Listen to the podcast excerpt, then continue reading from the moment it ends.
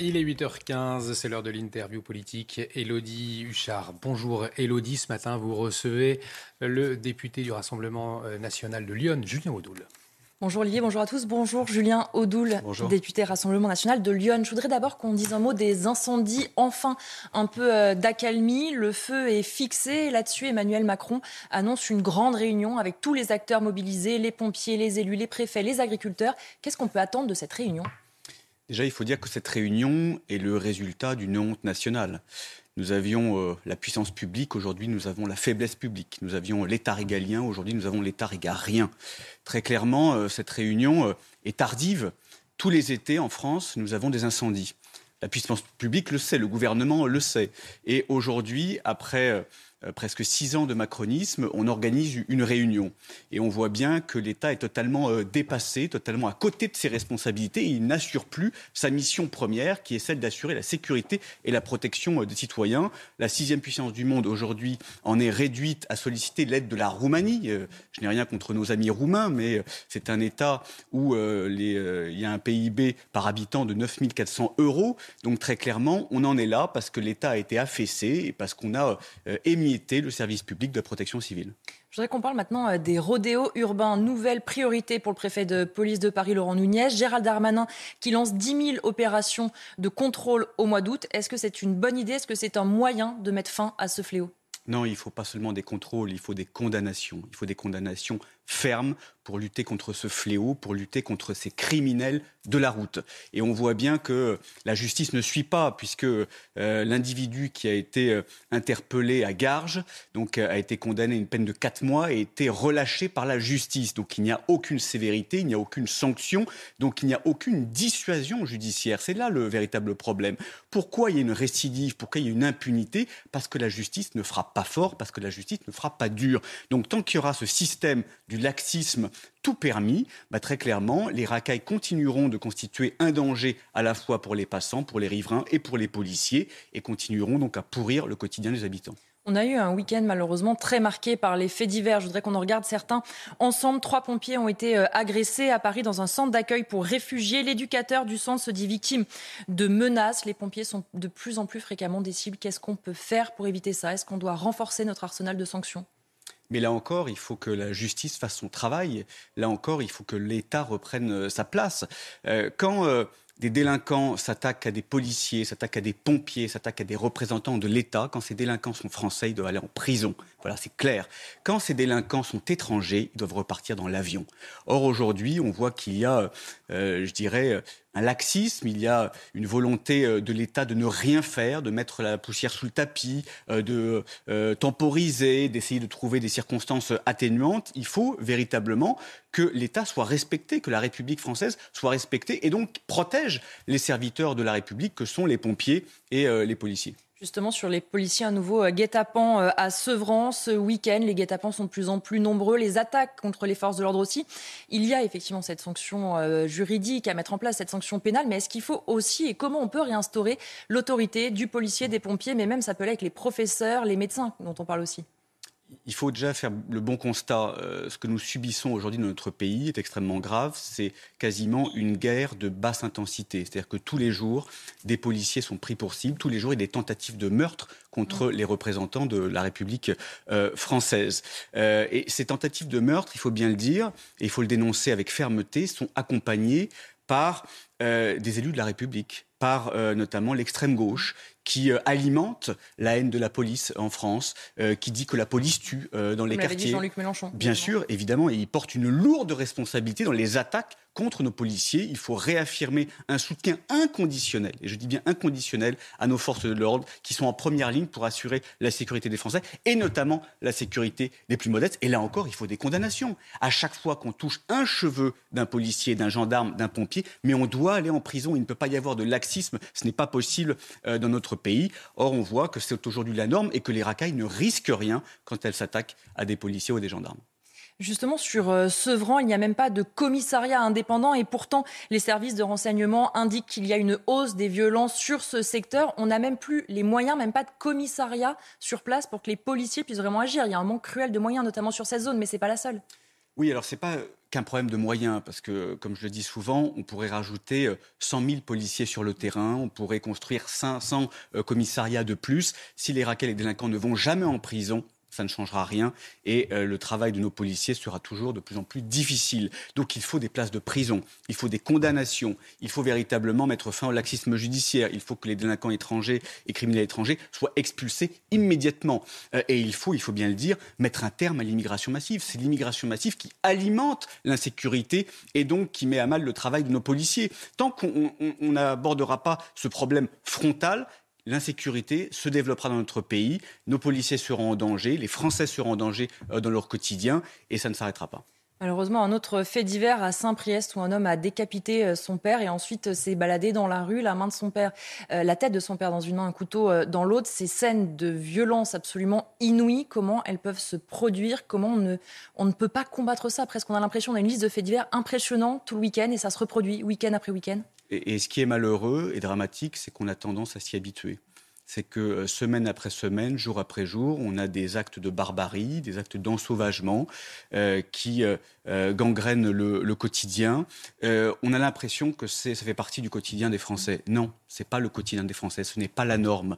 Et encore une fois, pour le cas de ce drame, mais pour le cas d'innombrables drames, c'est l'immigration massive qui est derrière.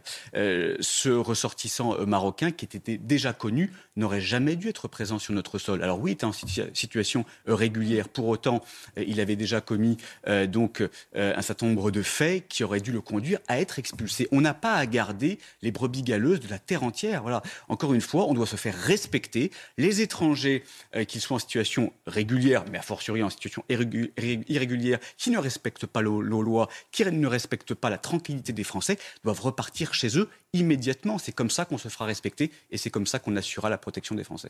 Parmi les autres euh, faits divers, un refus d'obtempérer à Bordeaux, une femme retrouvée blessée dans les rues euh, du Havre, un équipage de police pris à partie à Mantes-la-Jolie. On peut encore parler de sentiment d'insécurité, comme certains l'avaient dit non, mais M. Dupont-Moretti euh, est dans euh, l'aveuglement idéologique le plus délétère, il faut bien le dire.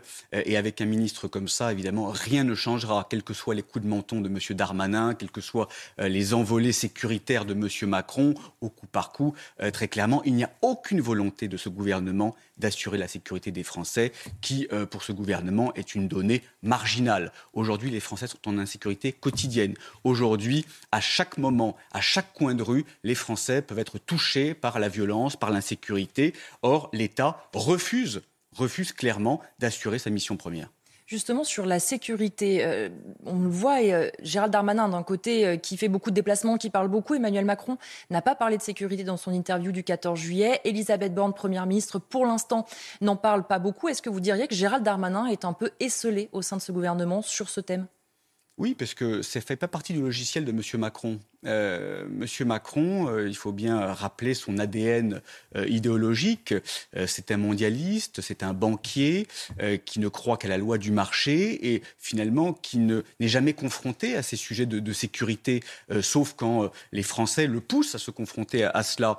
mais aujourd'hui, la violence gratuite toutes les 44 secondes, les 85 actes de violence contre nos forces de l'ordre, les 120 attaques au couteau par jour, c'est le quotidien des Français et c'est insoutenable aujourd'hui dans la France de 2022.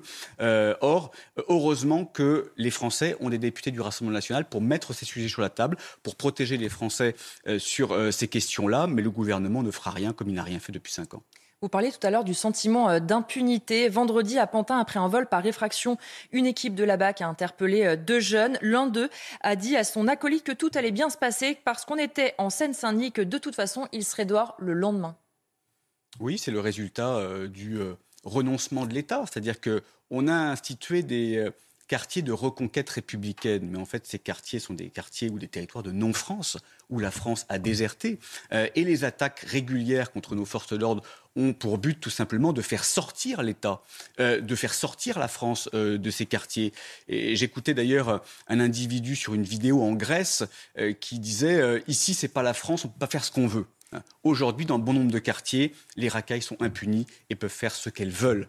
Donc il faut que l'État ait une politique de fermeté, une politique de dissuasion, une politique d'autorité et aussi une politique de lutte contre l'immigration, parce qu'en Seine-Saint-Denis comme ailleurs, l'insécurité est liée à l'immigration. Je voudrais qu'on parle maintenant des personnalités qui vivent euh, aussi en France sous la menace d'attaques islamistes. Évidemment, ça remet euh, ce sujet sur la table avec euh, l'attaque qui a visé Salman Rushdie. Est-ce qu'on est en mesure de protéger ces personnes qui sont sur notre sol et qui sont sous la menace, qui ont cette épée de Damoclès en permanence au-dessus de la tête? Malheureusement, la réponse est dans la question on est incapable de lutter aujourd'hui contre l'islamisme parce qu'il n'y a pas de volonté de l'État de déclarer la guerre à l'islamisme, d'interdire cette idéologie de la haine, de fermer toutes les mosquées radicales, d'expulser tous les imams radicaux étrangers. On voit bien l'impuissance publique dans le cas de l'affaire Iqiyoussen, mmh. avec cette honte nationale de voir que cet imam euh, radical aujourd'hui euh, est dans un pied de nez permanent avec euh, l'État français et que la justice française finalement lui donne la possibilité de rester sur notre sol. Donc non, aujourd'hui, tous ceux qui luttent contre l'islamisme et a fortiori les défenseurs de la liberté d'expression, qu'ils soient journalistes, qu'ils soient politiques, qu'ils soient associatifs ou autres, sont menacés. On le voit évidemment avec le triste attentat contre Salman Rushdie, mais on le voit surtout avec un renoncement coupable d'un État qui, considère que l'islamisme finalement n'est pas l'ennemi absolu. Oui, c'est l'ennemi absolu et il faut lui déclarer la guerre une bonne fois pour toutes. On va parler de toute autre chose. Depuis la crise sanitaire, certains secteurs ont du mal à recruter. On cite souvent la restauration et donc on voit un recours massif à la, massif à la main-d'œuvre étrangère. Qu'est-ce que vous pensez de ça? On voit ce sont des restaurateurs qui ne trouvent pas de main-d'œuvre en France. Oui, c'est toujours la, vieille rengaine ultralibérale de dire les Français ne veulent pas travailler, il y a des emplois qui ne sont pas pourvus, donc il faut faire appel à de plus en plus d'immigration, à de plus en plus euh, de migrants. Euh, la réalité, c'est que les Français veulent travailler avec des salaires décents déjà d'une. Donc il faut augmenter euh, les salaires. Il faut moins de charges pour les entreprises également. Le fait de faire recours à cette immigration, d'avoir recours à cette immigration, finalement, c'est la double peine. C'est la double peine pour les Français puisque ça tire les salaires à la baisse. C'est la double peine aussi pour les pays de départ qui sont principalement euh, d'Afrique subsaharienne puisque ça les vide de leur main-d'œuvre et de leur jeunesse notamment. Moi, je n'accepte pas qu'il y ait plus, par exemple, de médecins béninois en Ile-de-France qu'au Bénin. Je considère que c'est mauvais à la fois pour notre pays et mauvais pour euh, le euh, Bénin. Donc il faut revoir le modèle économique également et pour faire en sorte que les jeunes Français puissent avoir un travail, une formation. Et ça passe par la priorité nationale, priorité à l'emploi, mais également au logement, et très clairement de lutter aussi contre les filières clandestines qui alimentent une économie, il faut bien le dire. Concernant euh, le droit de vote qu'on pourrait euh, accorder aux étrangers hors Union européenne, c'est une proposition de Sacha Houlier et François Repsamen euh, ce week-end dans les colonnes du JDD. Le maire de Dijon a abondé en ce sens, expliquant qu'il pouvait y avoir différents avantages, notamment le fait qu'il était temps peut-être de décorréler citoyenneté et nationalité. Qu'est-ce que vous en pensez? Oui, le seul avantage pour cette caste socialiste préhistorique et pour ces élus, il faut bien le dire, faisandés comme M. Repsamen, c'est de conserver le pouvoir avec le communautarisme. Voilà, c'est de remplacer l'électorat français par un électorat euh, étranger. Il faut le rappeler avec force, la citoyenneté est indissociable de la nationalité. Il ne faut pas déposséder les Français de leur dernier pouvoir, qui est le pouvoir de décider, de contrôler, de pouvoir orienter la direction euh, de leur pays. Donc euh, nous, nous sommes farouchement opposés. Les Français aussi, ils sont farouchement opposés. Ils sont farouchement opposés à plus d'immigration. Ils sont farouchement opposés au vote des étrangers. Et il faut rappeler que, très clairement, les Français doivent rester maîtres de leur pays et de leur, et de leur destin, et ça passe par la conservation de ce vote. François Rebsamen parle de vous aussi dans cette tribune. Il dit ceci pourquoi ce traitement différencié, notamment envers ceux qui viennent de l'autre côté de la Méditerranée? La peur de l'islamisme radical fait qu'aujourd'hui, nombreux sont ceux qui crient au loup avec le Rassemblement national. Il dit aussi que certains craignent que cette mesure vous renforce. Vous êtes devenu euh, une boussole maintenant euh, pour François Rebsamen et pour le gouvernement? Mais quand M. Rebsamen a dans sa ville des quartiers euh, totalement perdu, comme le quartier des Grésilles, où il y a encore deux ans, euh, nous avions assisté à des, une guerre de gangs entre des milices maghrébines et des milices euh, tchétchènes. On ferait mieux de se taire on ferait mieux d'assurer la sécurité des Dijonais, on ferait mieux de lutter contre l'islamisme euh, dans sa ville, au lieu toujours euh, d'agiter des épouvantails. Monsieur Repsamen a un passif qui est très lourd. Je rappelle qu'il a été ministre du Travail, donc ministre du Chômage. Il a participé à l'effondrement de notre économie et de nos comptes sociaux, il faut bien le dire, avec François Hollande. Donc, de grâce, pas de leçons qu'il se euh, concentre sur Dijon et sur les Dijonnais et peut-être qu'il parte à la retraite, ça ferait du bien à tout le monde. Merci beaucoup euh, Julien Audoul, député Rassemblement national de Lyon, d'avoir été l'invité de la matinale de CNews. La matinale continue avec vous, Olivier de Carenfleck.